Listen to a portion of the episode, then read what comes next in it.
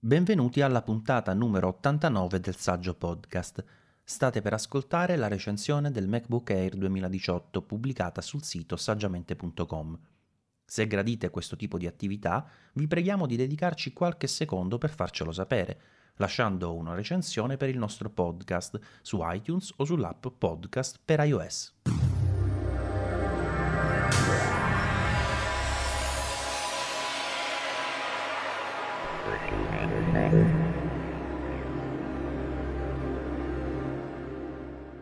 La cosa che preferisco nelle recensioni dei computer è che posso scriverle usandoli.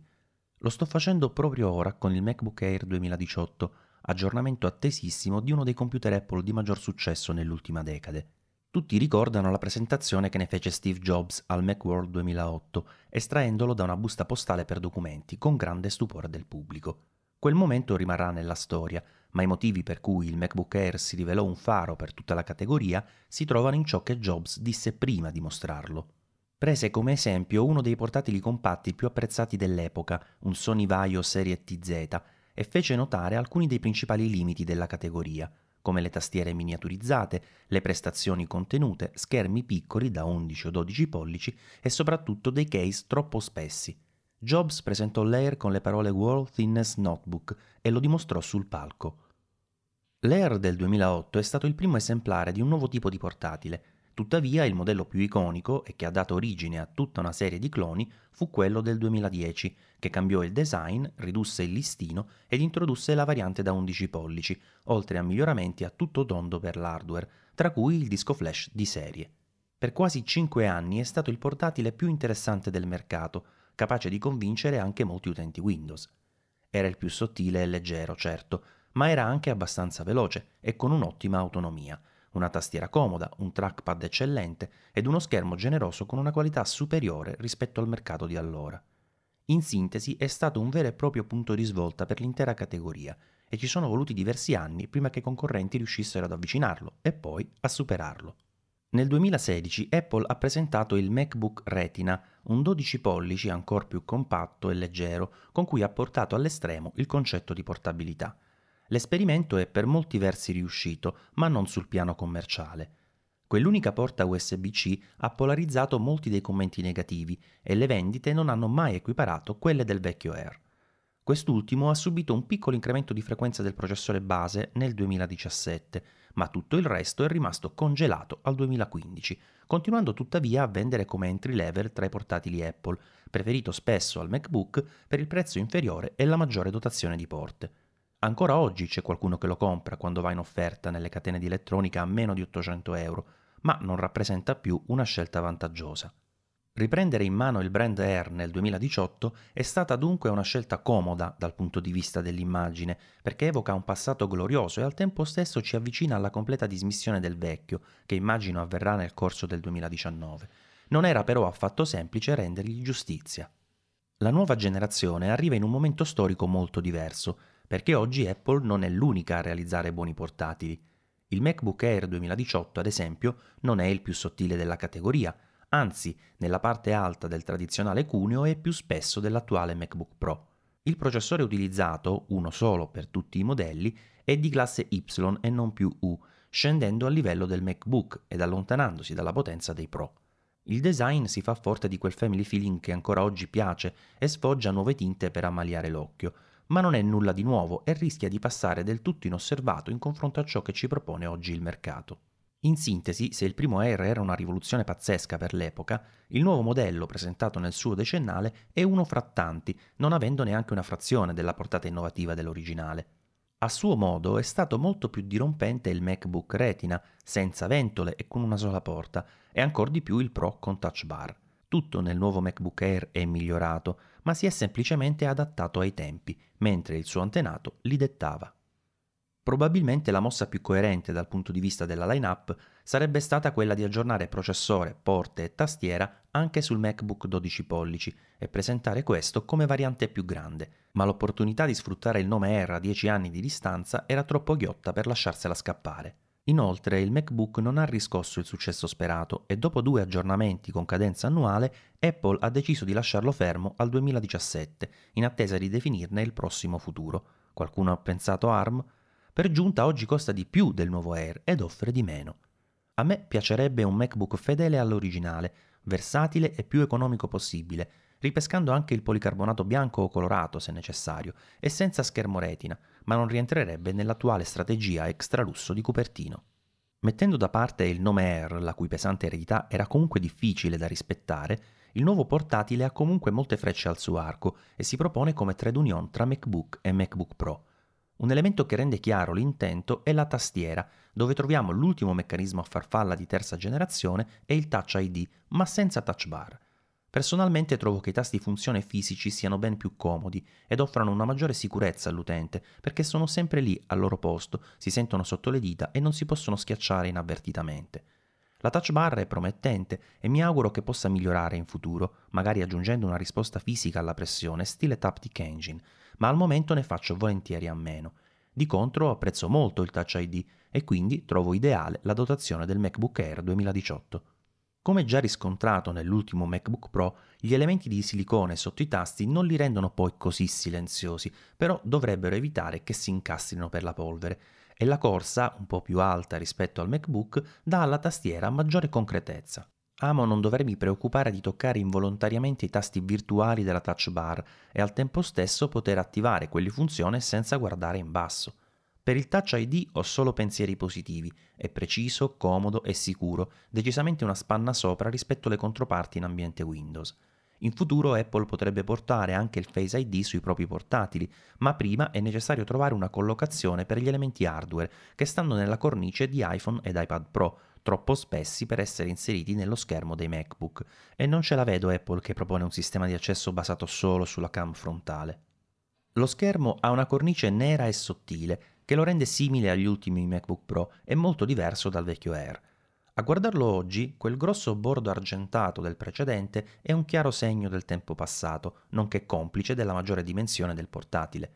Il nuovo modello è visibilmente più piccolo e con un rapporto migliore tra schermo e superficie. A me non piace molto la differenza di spessore della cornice, che è più sottile ai lati come nel MacBook Pro, ma capisco che pareggiarla avrebbe aumentato inutilmente la larghezza del computer e in fin dei conti non disturba più di tanto. Il vecchio pannello era un T N con millequattrocentoquaranta per novecento pixel, mentre il nuovo è di tipo I P S e si può freggiare del titolo Retina grazie ad una risoluzione di duemilacinquecentosessanta per milleseicento a duecentoventisette p p i. È importante sottolineare che su macOS Apple ha realizzato un metodo di rendering in HiDPI così valido che non richiede rapporti interi per scalare le immagini a schermo. Il primo computer su cui abbiamo visto questa tecnologia è stato l'iMac ventisette pollici cinque K, dove ogni pixel virtuale della scrivania è creato con quattro pixel fisici, dividendo la risoluzione per due ed ottenendo uno spazio di lavoro sostanzialmente identico a quello da duemilacinquecentosessanta per millequattrocentoquaranta pixel del modello non Retina. E così anche per il ventuno virgola cinque pollici quattro K, che ha uno spazio di lavoro Full H D sfruttando un pannello che in realtà è Ultra H D. L'incremento di densità è ciò che rende più nitidi gli schermi Retina, sia su iOS che macOS, ma su quest'ultimo Apple usa con ottimi risultati anche fattori di scala non interi. Basta provare le impostazioni monitor ridimensionate, identificate dai nomi testo più grande o più spazio, per vedere come la qualità delle immagini, dei testi e delle interfacce non viene influenzata negativamente mentre se ne modifica la dimensione. Questa flessibilità le ha consentito di offrire scrivanie di lavoro non più vincolate ad un esatto dimezzamento della risoluzione del pannello. L'effetto lo vediamo per ora solo nel mondo dei portatili, ma mi auguro che Apple ne faccia tesoro e si decida a portare sul mercato desktop con schermi superiori agli attuali ventuno virgola cinque pollici e ventisette pollici, senza necessariamente salire sul gradino estremo degli otto K. Nel nuovo MacBook Air, così come nei Pro da tredici virgola tre pollici, il pannello ha effettivamente duemilacinquecentosessanta per milleseicento pixel, ma la scrivania di default equivale a millequattrocentoquaranta per novecento pixel, offrendo uno spazio di lavoro identico a quello dei modelli pre-retina, pur senza un effettivo raddoppio dei pixel fisici. La qualità risultante è davvero ottima, infatti la divisione esatta, da milleduecentottanta per ottocento pixel, è presente solo come opzione secondaria. Il pannello ha un buon contrasto ed un nero profondo, tuttavia non pareggia la qualità di quello presente nel modello Pro per luminosità e colore. Ad essere del tutto onesti, non è una cosa che si nota più di tanto nell'uso comune ed incide poco sulla qualità percepita. In ambienti interni la luminosità di trecento nits è già più che sufficiente, anzi eccede il necessario, difatti lo uso quasi sempre al settanta per cento anche di giorno. È solo in esterno che i cinquecento nits del MacBook Pro offrono una marcia in più, rendendo il display più chiaro in piena luce. L'altro elemento di demerito dell'Air è nella fedeltà cromatica, poiché supporta pienamente lo spazio colore sRGB ma non il più esteso P tre, che troviamo negli schermi dei Pro e degli iMac. Anche in questo caso, però, si tratta di una differenza che reputo non determinante. La maggiore estensione si avverte solo con immagini che la sfruttano e per quanto sia apprezzabile in un confronto uno a uno, non se ne avverte la mancanza nell'uso comune. Non è mia intenzione minimizzare queste differenze, ma solo sottolineare che guardando gli schermi dell'Air duemiladiciotto e del MacBook Pro si percepisce un passaggio da molto buono ad ottimo, quindi le poche carenze sono ben più che tollerabili. Manca all'appello anche la modalità TrueTone automatica, che tuttavia è presente solo nella più costosa variante del Pro con Touch Bar. Per chi preferisse uno schermo più rilassante nelle ore buie, vi è comunque la modalità Night Shift, attivabile a comando o con programmazione. Il precedente MacBook Air aveva sul lato sinistro il MagSafe per la ricarica, una U S B tre e l'uscita audio, mentre su quello destro c'era una Thunderbolt due con supporto video mini DisplayPort, una seconda U S B tre ed il lettore di S D. Da qualche anno a questa parte Apple ci vuole convincere del fatto che questa varietà di porte rappresenta il passato, così nel nuovo Air duemiladiciotto troviamo solo due Thunderbolt tre sulla sinistra, oltre all'uscita audio da tre virgola cinque millimetri a destra. Ognuna di queste supporta schermi, scambio dati, reti e connessione diretta sul bus P C I Express fino ad un massimo di quaranta gigabit per secondo, nonché la U S B C generazione due da dieci gigabit per secondo con tutte le sue derivazioni e power delivery per la ricarica in entrata e in uscita. La flessibilità offerta da questa soluzione è nettamente superiore, visto che una sola delle due Thunderbolt tre è capace di amministrare tutta la pletora di vecchie connessioni, lasciando anche spazio per altro. Il problema è che queste non sono direttamente disponibili. Si dovranno acquistare hub, dongle, dock e adattatori nel numero e del tipo ritenuti utili all'utente, cosa che rappresenta sia una spesa aggiuntiva che un fastidio direttamente proporzionale al numero di utilizzi. Ci saranno casi in cui basterà un banale convertitore da U S B C a U S B A da pochi spiccioli ed altri in cui si passerà la giornata a collegare hub e dongle per scaricare le foto dalla macchina fotografica. Molto dipende dall'uso soggettivo, ma la questione di fondo è che non ci sono alternative in casa Apple. Il MacBook dodici pollici sta messo molto peggio, con una sola porta e per giunta neanche Thunderbolt tre, ma solo U S B C.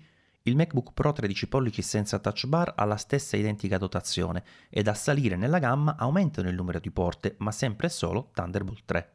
Altri produttori di computer portatili hanno preferito abbinare ad un numero inferiore di nuove connessioni anche alcune di quelle vecchie, ottenendo risultati certamente più pratici nel quotidiano, ma non altrettanta libertà di espansione. Apple lo ha fatto nel mondo desktop, su iMac e Mac Mini, mentre sui MacBook ha deciso per un secco out-out. Il risultato mi lascia ancora oggi un po' perplesso, poiché ci sono alcune situazioni in cui mi rendo conto di quanto siano davvero potenti due Thunderbolt tre, ad esempio quando collego su una il box e il G P U con ricarica e sull'altra il monitor con un proprio dock, ma è molto più frequente il caso in cui debba utilizzare adattatori in mobilità. Alcuni pensano che ormai convenga acquistare solo dispositivi U S B C, così da essere pronti per il futuro, ma questa strada nasconde delle insidie. La più importante dipende dal fatto che le U S B C non sono duplicabili facilmente come le vecchie Type A. Vi faccio un esempio concreto dalla parte di chi ha voluto credere all'U S B C e ha comprato quanti più dispositivi possibile in questo formato. Ho una pendrive, una scheda audio, un S S D esterno ed un lettore di memoria S D in formato Type C, ma non c'è modo di collegarli tutti insieme nelle due porte del MacBook Air, perché servirebbe un hub che occupi una U S B C e te ne dia un numero maggiore in uscita. Dispositivi del genere sembrano una chimera, difatti ne abbiamo scovato solo uno che però sembra avere limitazioni di banda ed alimentazione. Alternativamente si dovrebbe comprare un costoso dock Thunderbolt tre, il quale potrebbe coprire fino a quattro U S B C. Se invece avessi avuto gli stessi dispositivi in formato U S B A, li avrei potuti collegare con un banale ed economico hub ad una singola porta U S B C, lasciando l'altra libera per monitor e ricarica. In sintesi, questa nuova connessione rappresenta il futuro in qualità di aggregatore, ma quelle precedenti sono ancora oggi necessarie, oltre che più diffuse. Se usassimo solo dispositivi U S B C, le due porte del MacBook Air sarebbero un'enorme limitazione, perché potremmo collegare soltanto un dispositivo e ricaricare. Quindi il punto è che per sfruttare bene le nuove connessioni sono più utili quelle vecchie. Ironico, vero? Grazie al passare degli anni, nel nuovo Air ci sono miglioramenti anche per la connettività senza fili, ma non così rilevanti. Il Wi-Fi era già di tipo A C nel precedente modello e rimane tale in quello del duemiladiciotto, mentre il Bluetooth passa da quattro punto zero a quattro punto due, non beneficiando quindi degli ulteriori vantaggi per portata e connessione audio multipla del cinque punto zero. La camera frontale rimane sempre a settecentoventi p, mentre c'è un netto miglioramento per le casse integrate, che ora risultano simili a quelle del Pro da tredici pollici per volume e soprattutto qualità della riproduzione. Apple ha deciso di proporre il MacBook Air duemiladiciotto come un computer fatto e finito, riducendo il più possibile le scelte per l'utente. In particolare ci sono due nuovi paletti, lo schermo e il processore. L'assenza del modello da undici pollici mi sembra confermare quanto dicevo inizialmente, ovvero che più che di un Air qui stiamo parlando di un MacBook aggiornato e con uno schermo più grande. Ma le riflessioni sui nomi possono apparire futili, quindi parliamo dell'imposizione dell'unico processore. Si tratta di un Intel Core i cinque della serie Amber Lake, con uno virgola sei gigahertz di clock ed un Turbo Boost che può raggiungere tre virgola sei gigahertz. Sulla carta notiamo un miglioramento, seppur piccolo, rispetto al vecchio Air carrozzato con i sette, ma quello usava C P U Broadwell della serie U, che oggi equipaggiano i MacBook Pro. In sostanza siamo andati avanti, e di poco, solo per via delle diverse generazioni di mancati aggiornamenti, ma la classe di processori ha subito in realtà una riduzione nell'ottica dei consumi minori. Anche da questo punto di vista il nuovo Air si presenta simile al MacBook, che in teoria vanta una C P U i sette persino più veloce, pur essendo più vecchio. La differenza a favore dell'Air è tutta giocata su un unico elemento, la ventola. Il MacBook è un computer completamente fanless, quindi silenzioso come un iPhone o un iPad, ma questa sua caratteristica rende più difficile dissipare il calore e lo porta a raggiungere il tetto di sicurezza con troppa facilità, riducendo le frequenze operative per compensare. In sostanza va più lento quando gli chiediamo di andare più veloce. Nella prima generazione il problema era gravoso, nell'ultima molto meno, ma rimane una sua caratteristica. La C P U dell'Air duemiladiciotto ha un T D P massimo di sette watt, superiore ai circa cinque watt di quelle nei MacBook duemiladiciassette, ma la presenza di una ventola consente di contenere meglio il surriscaldamento, così il thermal throttling non è sempre dietro l'angolo ad aggredire le prestazioni. Il contraltare è che non risulta altrettanto silenzioso, ma è decisamente meglio così, visto che questo portatile si propone di essere una piccola ma valida macchina da lavoro. Ho realizzato pochi benchmark per questa recensione, poiché non è un prodotto nato per attività troppo avanzate e mi vorrei concentrare maggiormente sull'esperienza d'uso. Ho ripescato un MacBook Air duemilaquindici per fare anche un confronto sul campo tra i due e devo dire che l'impressione non è così positiva per il nuovo modello. È vero che nei test va più veloce, così come nelle operazioni complesse che vanno dalla codifica video alla compressione dei file, ma nell'uso quotidiano a volte dimostra una minore fluidità. Con il nuovo Air si viaggia in generale più spediti e anche se il disco P C I Express non è veloce come quelli dei MacBook Pro, quando si lavora con un'applicazione questo si comporta in generale molto bene. Sono riuscito anche ad editare delle fotografie con un discreto catalogo di Lightroom o ad utilizzare Photoshop con progetti di media complessità, anche se va certamente meglio adoperando software più Mac-oriented come quelli della suite Affinity o lo stesso Final Cut Pro dieci. Che insospettabilmente ci fa lavoricchiare bene su progetti a mille ottanta p. Il problema, che ho personalmente riscontrato, si presenta quando si lavora in multitasking con diversi software, specie se questi hanno dei picchi di attività rilevanti. Ad esempio quando si ha Mail in background che scarica un bel po' di posta, Safari in riproduzione video o magari Dropbox e iCloud che sincronizzano un discreto quantitativo di file. In tutti questi casi e in altri simili, la richiesta di prestazioni sembra essere gestita in modo subottimale, rendendo il computer meno reattivo. Non gli manca la capacità di calcolo, perché se si avvia un'operazione la esegue, tuttavia si avverte come un leggero ritardo che sparisce solo quando si chiudono una o tutte le app che lavorano in background. Per il mio uso tipico di un portatile, con cui tendo a svolgere compiti non troppo gravosi, ma in buon numero e spesso in parallelo, l'esperienza non è stata così appagante come speravo. Con un impiego analogo, il MacBook Pro base da tredici pollici offre maggiore dinamicità e senza rinunce. Nel complesso, l'Air duemiladiciotto si conferma essere un parente stretto del MacBook, ereditando un approccio più leggero al lavoro ed andando incontro ad un'utenza non molto esigente. La presenza della ventola aiuta a mantenere la frequenza nominale più a lungo, tuttavia questa C P U, che non è nata per i carichi pesanti, sembra faticare anche con un approccio leggero ma dinamico del computer, con tante app in esecuzione simultanea ed un passaggio rapido tra l'una e l'altra. La resa con attività semplici e complessivamente valida, e seppure il rapporto prezzo-prestazioni non sia davvero conveniente, ci offre un pacchetto di qualità ed ergonomia di ottimo livello. Convince abbastanza l'autonomia, che grazie alla riduzione dei consumi rispetto al vecchio modello rimane molto elevata pur con una batteria che scende da cinquantaquattro a cinquanta watt ora. Si raggiungono otto dieci ore di uso misto, ma ricordate che la presenza del chip T due e delle sue attività in background può portare ad un sensibile consumo anche in standby, per cui vi conviene disattivare tutte o alcune delle sue funzioni se non volete trovarlo molto scarico dopo un paio di giorni di inattività.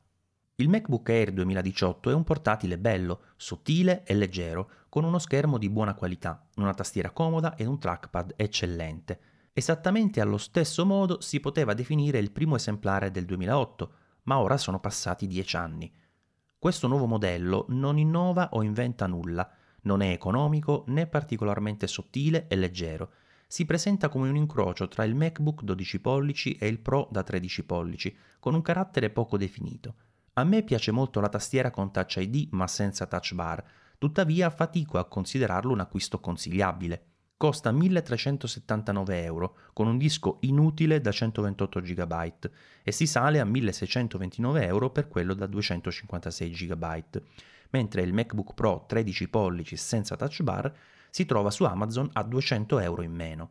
È vero che si tratta di un modello del duemiladiciassette, perché Apple ha aggiornato solo quelli con Touch Bar nel duemiladiciotto, ma ha processori, scheda grafica, disco e schermo migliori, più flessibilità nella configurazione e quasi nessuna rinuncia in ordine di dimensione e peso. Praticamente occupa lo stesso spazio e pesa solo cento grammi in più, mentre l'autonomia è inferiore ma di un venti per cento scarso. L'unica cosa che gli invidia davvero è il Touch I D. Questo tipo di concorrenza in casa non è mai stata disdegnata da Apple, perché fintanto che ci vende un computer poco importa quale sia, ma di certo manca una suddivisione coerente in termini di offerta, problema dovuto al fatto che non tutte le linee di prodotto vengono aggiornate con costanza, ma i prezzi non scendono quando invecchiano, almeno non nei loro negozi. Inoltre il nuovo corso dei MacBook Pro dal duemilasedici li ha portati ad una perdita di peso e volume, nonché a contenere i consumi per migliorare l'autonomia, rendendoli già di fatto gli eredi dell'originale Air. In questo momento serviva qualcosa di più per giustificare il nuovo prodotto e il ripescaggio del nome, o al massimo qualcosa in meno, posizionandolo in una fascia intorno ai mille euro. Per quel che è, per il prezzo a cui è proposto, il MacBook Air duemiladiciotto non sembra avere molto da dire, sia in relazione ad un mercato generalista con qualità e prezzi sempre più convincenti, sia per l'attuale proposta interna ad Apple. Questa recensione è stata scritta e letta da Maurizio Natali. La versione integrale, corredata da immagini, la trovate sul sito saggiamente punto com.